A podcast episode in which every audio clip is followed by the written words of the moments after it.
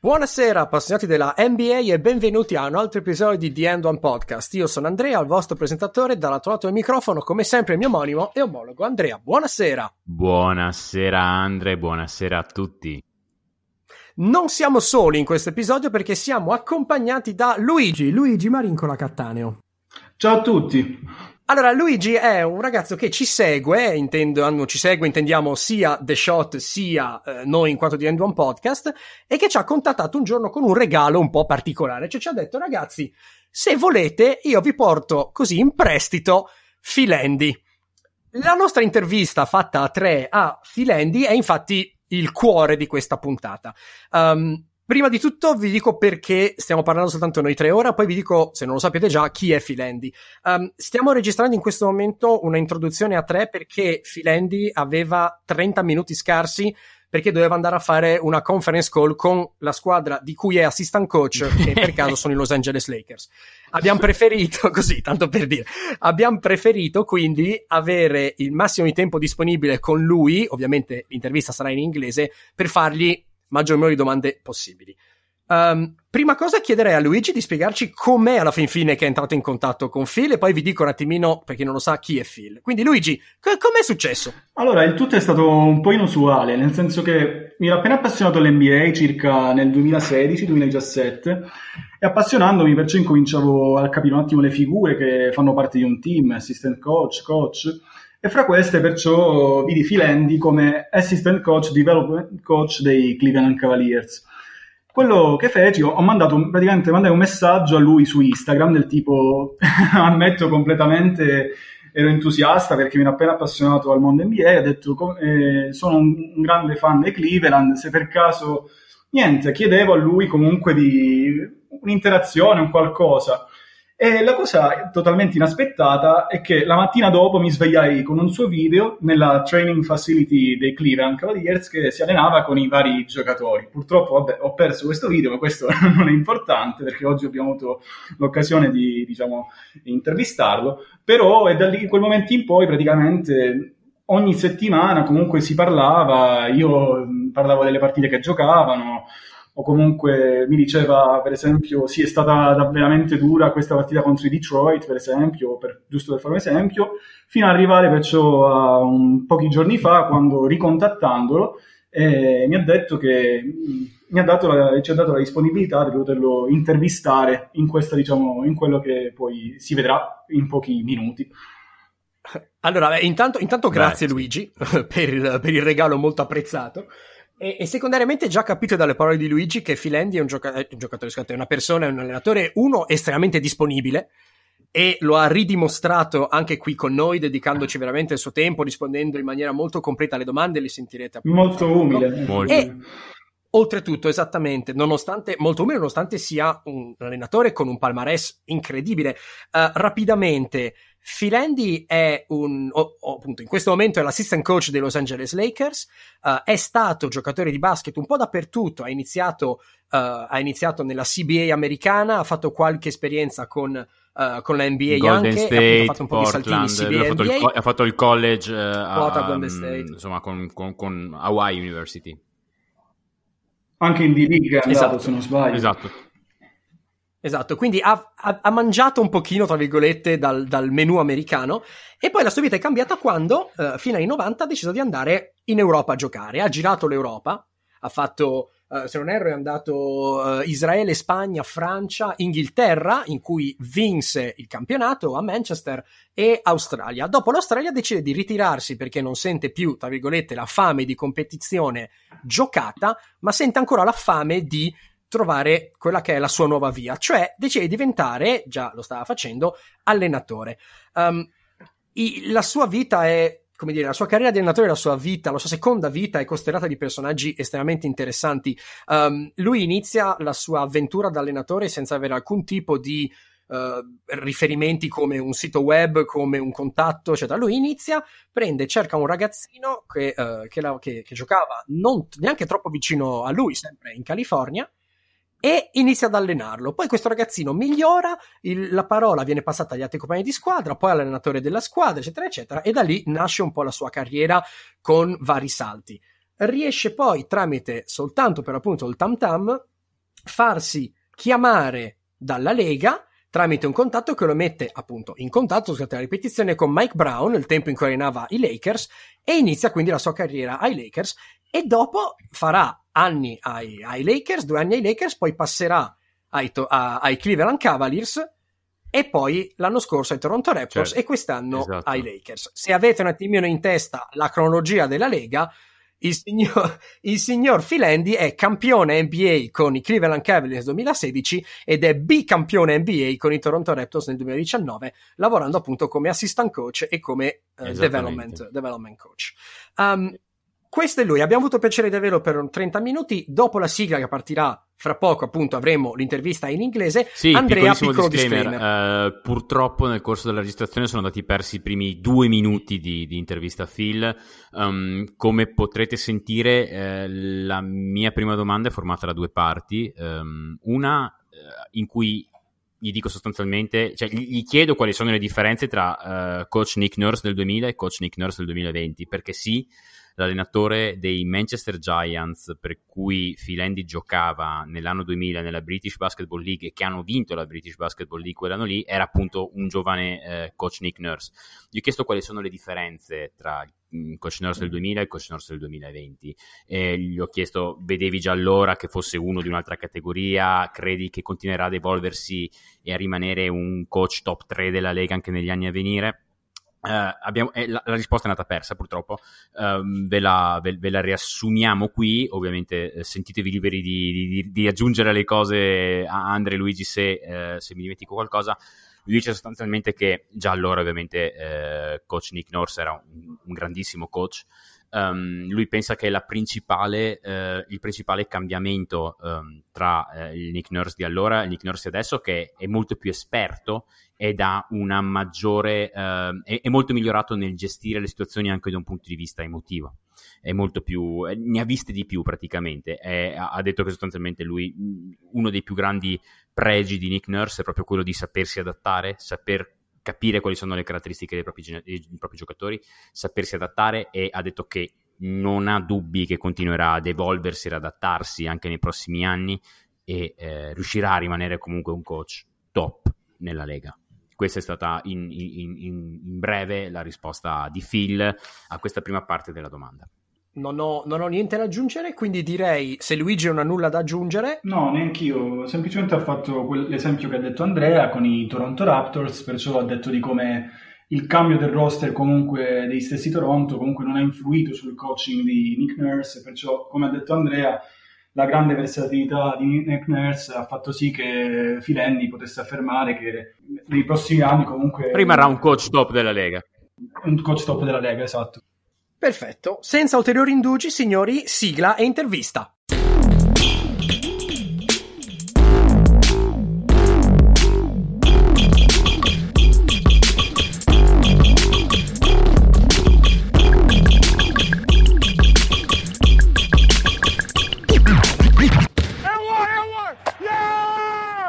So, Phil, thanks so much, first of all, for, for being here, for coming here on our podcast. So, um, I start with the first question. So, you have been lucky enough to be coached by Coach Nick Nurse back in 2000. Together, you won the British Basketball League with the with the Manchester Giants. Um, could you please tell us more about what's different between uh, year 2000 Coach Nurse and year 2020 Coach Nurse? Did you already see that it was a, a different league back then? And do you think it can keep evolving and evolving and remain a top three coach in the league, I would say, for years to come. And a last point, could you please tell us more about your very first days after you got hired by the Toronto Raptors? Because we know that the roster was not exactly uh, the same roster you then uh, got to coach, right? Okay. Yeah, I think, um, like I said, I, Toronto was a team that, that was very talented. Um, and I had always kind of felt like watching those guys and competing against them – uh, DeMar was just a really talented player in the league. You know, always an all star, one of the top players in the NBA. And Toronto had a lot of talent that was there that I really felt we could help cultivate and help those guys grow. And so my decision to go to Toronto was was based on the roster that they had before before Kawhi was was made in the trade. And um, I just really firmly believe that that group of guys they had a chance to really put themselves together you know, get over the hump and really try to compete for a championship uh, before before Kawhi arrived in Toronto. All right, perfect. Um, so Phil, I'm taking now the the floor. Um, so talking about coaching, um, so we're not in the business of coaching, of course. We're passionate about it, but we do not know as many things as as you do, of course. Uh, the impression we got from you and your coaching style is that you work on a 360 degrees perspective, especially focusing on footwork, balance, and ball handling.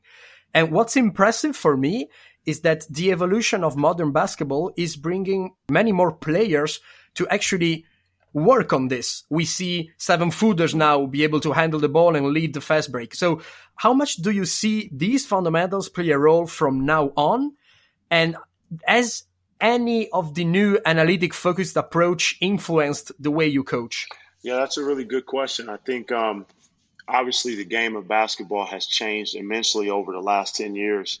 So if you look at you look at the NBA and you look at European basketball, right?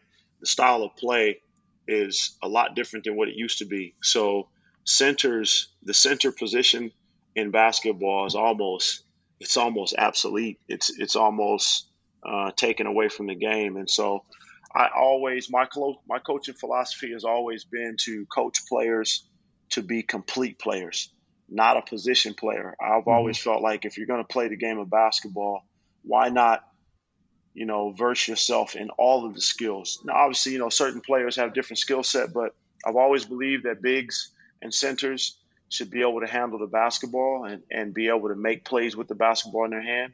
And I've always believed that that guards should understand what it's like to play in the post. So you you take those two diverse things and and you always try to create an avenue for players to be as complete as possible. So uh, my foundation, you're correct. My foundation has always been footwork and balance, and and no matter what aspect of the game that we work on, whether it be your ball handling, shooting, uh, pick and rolls, post ups, uh, it doesn't matter. You know, finishing. I think those two elements are very important to the game of basketball in any position. So the game now is actually right. You know, you see guys like Kevin Durant. He's seven foot. Um, he handles the ball handles the ball very well. He shoots the ball from the, from the perimeter like a point guard, and so and so on.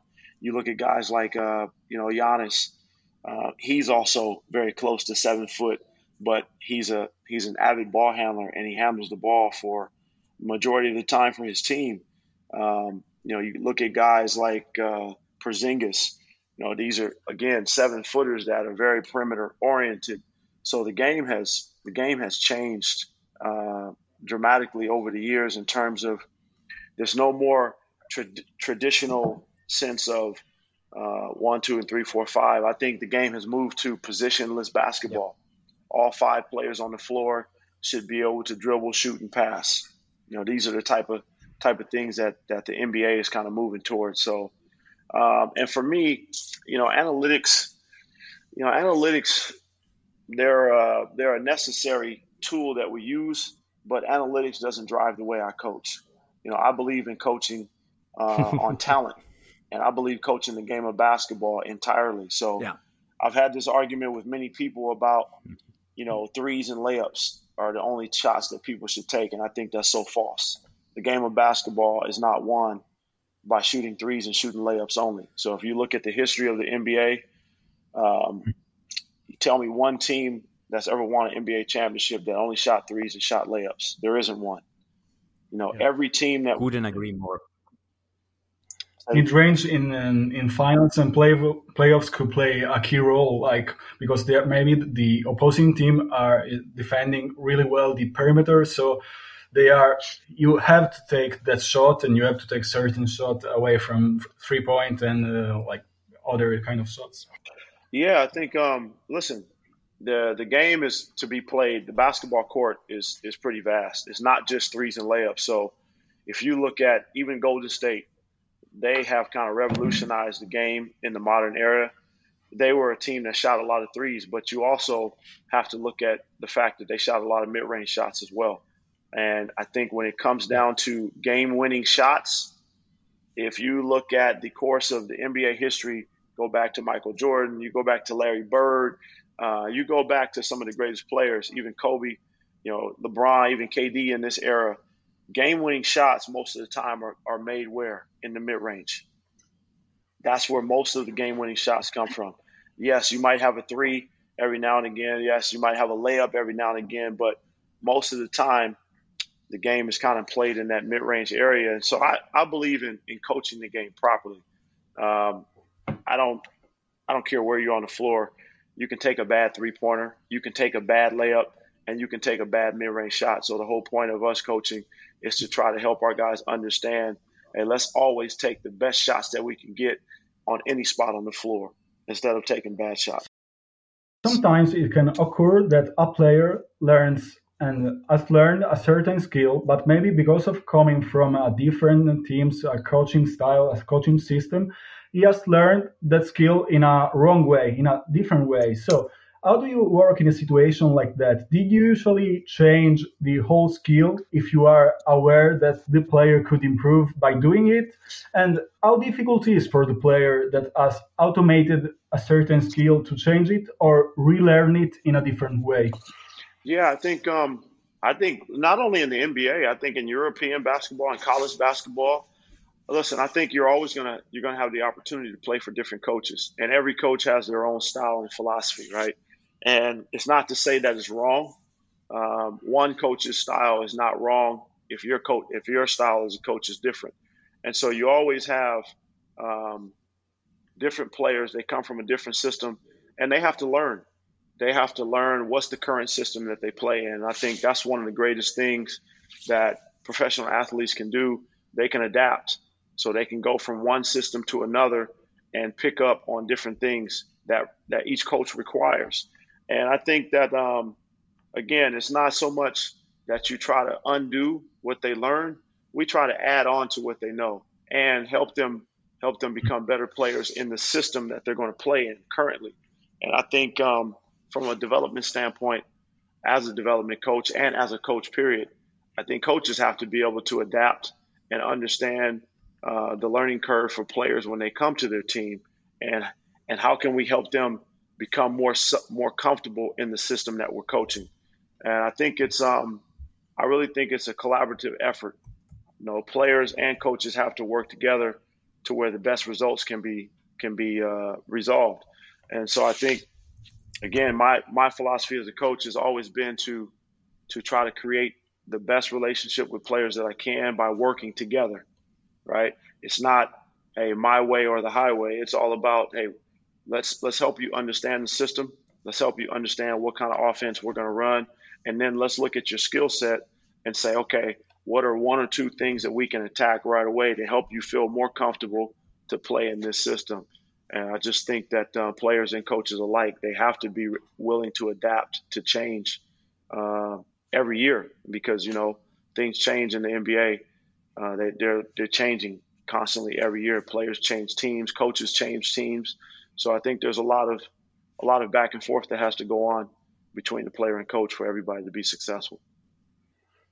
So, uh, Phil, we have, we have already talked about the skills you concentrate on, which are uh, more on-ball skills than off-ball skills. And I would say you are on the Mount Rushmore of player development coaches. And uh, these on-ball skills are for sure the most important skills for a player. We have already said it. It's a make or a miss league. So uh, what you do with the ball in your hands defines you as a player. But the focus on the off the ball movement on X and O's and, and so on has skyrocketed over the last couple of years in the league. Mm-hmm. So how do NBA teams train such skill? Do you have in your organization or in other NBA organization, obviously, uh, Phil Handy for off the ball stuff? For example, you have worked with Danny Green both in Toronto, and LA, and Reno as well. Uh, and uh, in my opinion, he has some of the best off the ball moves in the history of the game. How do you train to become a Danny Green, or can you train to become a Danny Green? Oh, absolutely. Well, I think I think one of the misconceptions that a lot of people have about me is that um, my my sole focus is on ball handling and on the ball, but I'm a complete coach, and so I, I work with guys mm-hmm. on all aspects of the game. And I think as a coach in the NBA level, if you're going to be in the development piece, you have to be able to teach on ball, off ball, post ups, perimeter. I have to be able to teach every facet of the game. So um, my ability to to go from working with Kyrie Irving to LeBron James to a Danny Green, that's not a problem for me. Every player is different, and I think I should be able to coach every aspect of the game. So, guys like Danny Green and Kyle Korver and Joe Harris, those guys are specialty players, right? They're very good mm-hmm. at moving without the ball because, again, their focus throughout their careers has not necessarily been that they've been a player with the ball in their hands. So their training comes down to making shots, comes down to being in good condition. Their training comes down to understanding how to play off screens, how to play off the catch, and being being ready at all times to shoot the ball when it arrives to you. So as a coach, I have to be able to again adapt to those type of players too and figure out how we can help them with their skill set. So again, I believe Danny Green should be a little bit more well versed at playing on the ball as well.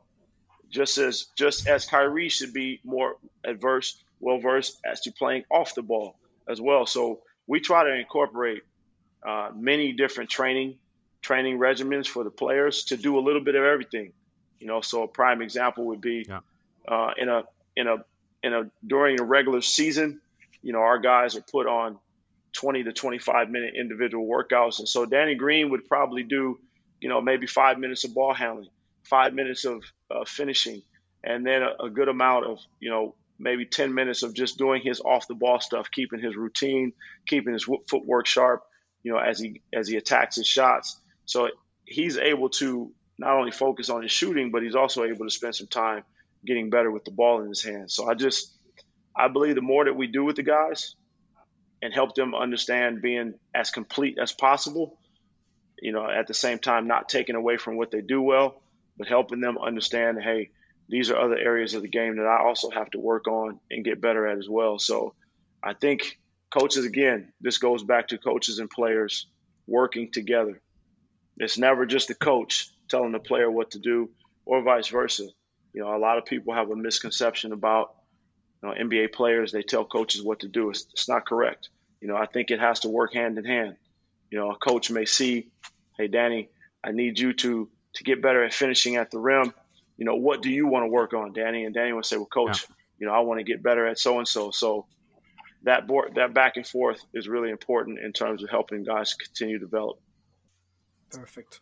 You, you, you actually answered two questions in, exactly. in one answer. That's perfect. exactly. exactly. Exactly. So uh, so you you've just been nominating some players now, just Danny Green, LeBron, Kyrie. So you have the, the, the honor, the pleasure to work with and train many super high level players. But when we think about your first experience in the NBA, you've trained some of the highest IQ players of the last decades. You had Kobe, you had Pau, you had Derek Fisher. So how much transfer is there between player and coach? Since you just told us you need to work together how much does a coach, especially if he's relatively unexperienced on the NBA level like you were, mm-hmm. n- learn from some super intelligent players? Oh man, I think those type of players, um, they push us as coaches to be better. And I, there's a lot that you can learn from players. I think any coach that'll tell you that they don't learn from players is is lying, and that's not that's not healthy. I think look, in the game of basketball, we're always learning, we're always growing. There's never a point to where you know everything about the game of basketball. So, as a, as a coach, if you have the opportunity to coach guys like Kobe, Pau, you know, uh, you know Derek Fisher, Steve Nash, if you have a chance to coach guys like this, then I think it's it's very important for you to listen to them as well because at the end of the day, they're the ones that are on the floor right? We can put together the system. We have a philosophy, and these are the things that we do within our team. But they have so much knowledge to not only impart on you, but to their teammates as well. So my first year coaching in the NBA was a great educational um, process for me. I learned so much about the game, and, and again, here was here I was a guy who thought I knew a lot about the game, but there's just so much more that you can learn. And those type of players they really push you as a coach to be great every day because they want to be pushed. So that that back and forth is, you know, they're gonna they're gonna help you as a coach to raise your level, and you're as a coach, you're gonna help them to raise their level. And I think it's a real partnership that has to happen. Talking about another thing, so the peak of a player. So the peak of a player is generally to, considered to be from 26, 27 to 29, 30 years old. Do you think that this peak exists? And how much does this depends on player approaches or mental psychological components? And how much a player could improve even more his skill set during this peak compared to his early years? So when this player has been just drafted in leagues. Yeah, I think um, I think that is a that's a conversation that a lot of people have. I, I truly believe that I don't care how old the player is, how old or how young. If you really want to improve, first and foremost, you can improve. You know, I think people have a have a tendency of saying, "Hey, this player is 34 or you know whatever. Let's just say he's 30 years old. I don't think he can get any better." That's false to me. I don't care how old you are. If you're still playing and you want to improve your craft, one number one, you can. All you have to do is put the work in and apply yourself. Um, I think those peak years are what happens when you get a lot of athletes, young athletes in particular, their development is not really started properly. So here in the U.S., right, we have the college system. You know, guys go to university, but they don't stay for very long. They stay for one year, maybe, right? And they may be talented. They're young and they're talented, but their basketball knowledge and their their understanding of how to play the game in a winning aspect is not always the greatest. So they come into the NBA after playing one year of college basketball and they have to learn. We have to teach them at the NBA level versus guys that go to college for four years or three years. One, they get coached, right? Two, they understand and learn how to compete, which is really important. And three, the experience that they get of playing maybe in the NCAA tournament, they play in conference tournaments, they get an opportunity to play in some high pressure situations so they they mature, right? So those those guys that stay in college for a little bit longer, they're further ahead. And I'm going to use that to to switch over to European basketball. You look at young players in Europe, right? They play with their club teams when they're 12, 13, 14, 15 years old. So these kids are, are young kids, but they've been playing with grown men since they were a teenager. So their level, yeah, so exactly. Their level of basketball is a little bit higher because one, they've been playing with grown men for a long time. Two, they're learning how to play, and three, they're learning how to compete. So they're getting coached in a different manner. Uh, and when kids, when they skip college and they go to the NBA, they've skipped the process of really learning how to play the game because you know you're supposed to be able to step into the NBA and say, "Hey, listen, you're at this level. We expect this type of basketball from you, but that's not accurate." So I think then they they grow, and you take that three or four year period, and then that's when you see guys when they get into that 25, 26, 27 age range when they've been into the NBA maybe three or four years, and on that fourth year, you kind of see where okay, this is a different player. He's grown, he's matured which basically those years should have been him in college, right?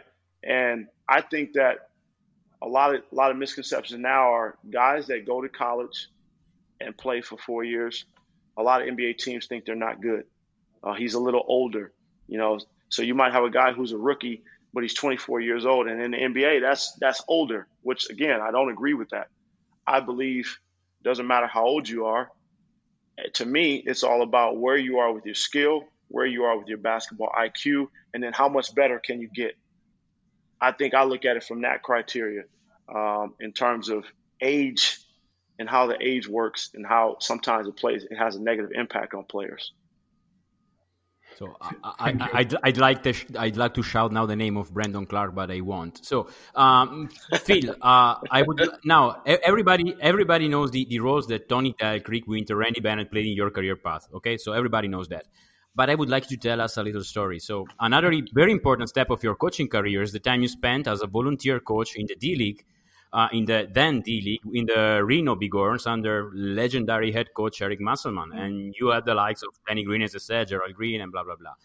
So, uh, what people really maybe don't know is how you came to know Eric Musselman. So, uh, I, studied a lot of you, uh, of you. So, I studied uh, a lot of your games and blah, blah, blah. So, I know this story. Please tell us about you being a rookie in the CBA and playing against the Florida Beach Dogs. Oh man, Eric Musselman was probably one of the greatest coaches the CBA ever had. Um, and he was, like you said, I was a rookie in the CBA. I played in Omaha, and Coach Musselman was one of those guys, man, that he didn't care who his opponent was. He was really going to try to get into your head mentally and make you feel inferior. And so when I played for uh, Omaha, I played against Coach Muss my rookie year, and every time we played, he would just try to he would try to get in my head. You know, as a coach, no, he really would, man. He would he would be, you know, he'd say things to me every time I shot the ball. If I was guarding any of his players, he would tell them, "Hey, man, just go by this rookie. He can't guard you." So he was like, he didn't know, but he was fueling me. He was, you know, he was making me more competitive, and I had my best games in my rookie year against his teams because of because of how much how much he used to try to talk. And I think he respected how hard I played. And so that summer, uh, the end of that summer, he wanted me to come play for his team in Florida, uh, which was in the USBL, it was a small summer league. And we just kept in touch over the years. And you know, Eric became a great friend of mine, and I, and he became a coach that I really respected because he was he was he was a competitor. He wanted nothing more but to win. That's all he cared about was winning. So um, as I retired and got into my training business, you know, years later, Eric became the head coach for the Reno Bighorns. And, um, you know, he knew I was in the player development and we still kept our relationship. And he asked if I wanted to come and, and be a part of it. And I took, man, absolutely. So I volunteered my time uh, to be an assistant coach on his staff. And that was my first year of, of uh, you know, doing player development for a team. And it was, it was a great experience for me. As you may know, I'm a big fan of LeBron, and I wanted to ask you that since you have been coaching him from 2014 to 2018, and then this year again on the, the Lakers organization, I wanted to ask you if what aspect of the game do you think he has improved more? And is there something that surprised you from the point of view of his work ethic in this five, six years span? Man, LeBron's just an unbelievable athlete. Um, probably one of the hardest working guys I've ever been around. You know, I've been look, I've been blessed to be around him and, and Kobe and guys like Kawhi, but uh, man, LeBron is just he just gets better. you know, he's like wine. No, scary. He's like wine, man. He just the older he gets, the better he gets, and I think just his knowledge of the game just continues to grow. But what's what's the most incredible thing about him is that he's always wanting to get better. Like he wants to learn. And he's probably the most coachable guy that I've ever coached. And in sense of every year he wants to get better. And I think since I've been with him, I mean his his big growth has been in his ball handling and his footwork. You know, he's improved tremendously tremendously in those two areas. And you know, people always say, well, he's not a shooter but LeBron is a career 35, 36% three point shooter in the NBA. Um, yeah. you know, you know, he's he's not a Steph Curry. You know, he's not a, you know, he's not a. You know, we talked about Danny Green. No, he's not a knockdown shooter. But if you leave him open, he's going to make shots, and he's so he's so confident in his ability to make shots. He doesn't believe there's any shot on the court that he can't take and make. And I just have watched him over the years, man. Just one what he does with his body every day. I mean, I think there's 365 days out of the year that LeBron does something to his body. you know, he may not do basketball, but look, he's doing something yoga, stretching, treatment, recovery, uh, in the weight room. 365 days a year, he is doing something to his body to make sure he performs at a high level. And that right there, man, is incredible to me. Uh, to see his dedication, not only on the court, but off the court. And I think that's where people don't understand why he's continuing to play at a high level even now at the age of 34. So I, have just I've just watched him every year get better. You know, he's gotten better with his post up game. You know, again, he's gotten better with his ball handling. He's gotten even he's even improved his shot. You know, over the last few years, his shot has gotten better. So he's he's always working to improve his game in every aspect that he can. Great. Um, Phil, I know your time is running out and need to go to get back to your team. So I'm going to shoot quickly the last two questions okay. and then you can see how much time you need to, to have for both okay. of us. So the first one is a question that, I mean, it's a story that everybody knows, but I still want to hear it from, from your mouth. June 2016, you're with the Cavaliers, you're down 0-2 against Golden States. and you know where I'm going with this, of course. And and you come from the Bay Area, so you get a bit of people taunting you and all friends and relatives, etc. After the end of game two, what what happens? And so the other question is, how much are these moments where it's all about heart and not X's and O's and not technique matter? And then I would like for you to take 30 seconds, a minute, how much you have, just to talk us a bit about your new app and how it can also help us, which who are in Europe and not the US, and we're close home to yeah. play a bit more and play a bit better. Oh, absolutely. Well, you said I think you hit it on the head. Look, I'm I'm a now I'm a, I'm an ultimate competitor too. I don't like losing, and um, and not only do I not like losing, but I I don't like losing and then being people celebrate and taunt and they make fun of fun of me losing. That really kind of gets under my skin. And uh, in game two, in that NBA Finals, you know, that that whole playoffs run, we were excellent. Our team was focused, played well, and we dominated our teams. And then we get to the NBA Finals, and the Golden State Warriors were just manhandling us in Game One and Two. And I just felt like our team wasn't responding. I felt like they weren't they weren't taking uh, the competition serious enough. And again, like you said, it wasn't about X's and O's. It was about where their heart was. Where's your emotion? Where's your passion for the game? And man, we're in the NBA Finals. We should be leaving everything on the floor. And I just politely asked Coach Tyronn Lue at the time, you know, Coach, man, I'm I'm having a hard time with this. This doesn't sit well with me. Our guys are not playing hard. You know, do you mind if I just talk to the team? And all I remember, guys, is that when I started talking, my face and my eyes and my skin were just burning. And I was so angry at our team for not competing and not having any pride and not standing up for ourselves. I think uh, for about three minutes, I actually blacked out and lost my mind. And there were a whole lot of curse, curse words and uh, finger pointing and yelling and screaming. And um, I really just wanted our guys to man up, man up and compete, and not let not let this team just like run all over us because they were they were making fun of us, they were mocking us, and it's just like, man, let's have some pride, you know, let's have some pride to be in the NBA Finals, and let's stand up for ourselves and show these dudes that we're a better team than what we showed, and uh, they responded. The team responded really well. Obviously, we made history and came back and won. You know, after hmm. being down three one so that was just a great time for me as a, as a coach to be a part of that. And, um, you know, kind of coach, part of my whole coaching regimen, acumen has been about just giving back to the game and sharing. And so that's where my app, you know, 94 feet of game app has, has come to life.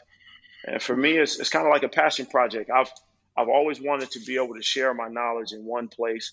And so this app is just many years of work uh, where we, we just fine tuned every aspect of the game from footwork to shooting to ball handling to pick and rolls to defense to finishing um, to two man actions. There's so much so much content on the app, and now especially now with the pandemic, people can't get to their coaches. They can't get with their trainers. There's no basketball courts. There's so much stuff that we can do at home, and the app is really kind of giving uh, a lot of people on a global scale some uh, some relief and some some excitement to be able to work out and keep working on your game. And so the 94 feet of game app is for any player, any coach, any trainer, even parents. You know, anybody that wants to understand and learn the game of basketball at an at a beginning and advanced level. The 94 feet of game app is is is that, and uh, it's a great basketball tool uh, to understand basketball. Um, I remember when I when I first sent you a message like three four years ago, and for me today is really I'm really happy for that because it's incredible, it's unbelievable, and it would have been un- unbelievable three four years ago to to talk with you. Wow. I remember when I sent you a message and uh, I want to say thank you. To well, I thank you guys for your patience. I appreciate you guys' patience. I'm glad we were able to get this done today. Thanks a lot, Phil. Yeah, thanks, thanks a lot. Thanks a lot. Thank really, so we much. appreciate it a lot. Appreciate All right, guys. Well, I look forward to seeing uh, or hearing when you guys get the podcast done. Uh, please send me a link. Yeah. So I, I, yep. I I'm gonna I'm gonna send you a link. okay, Phil, thanks guys. a lot. Thanks a lot. Thank you. All right, you guys have a good day.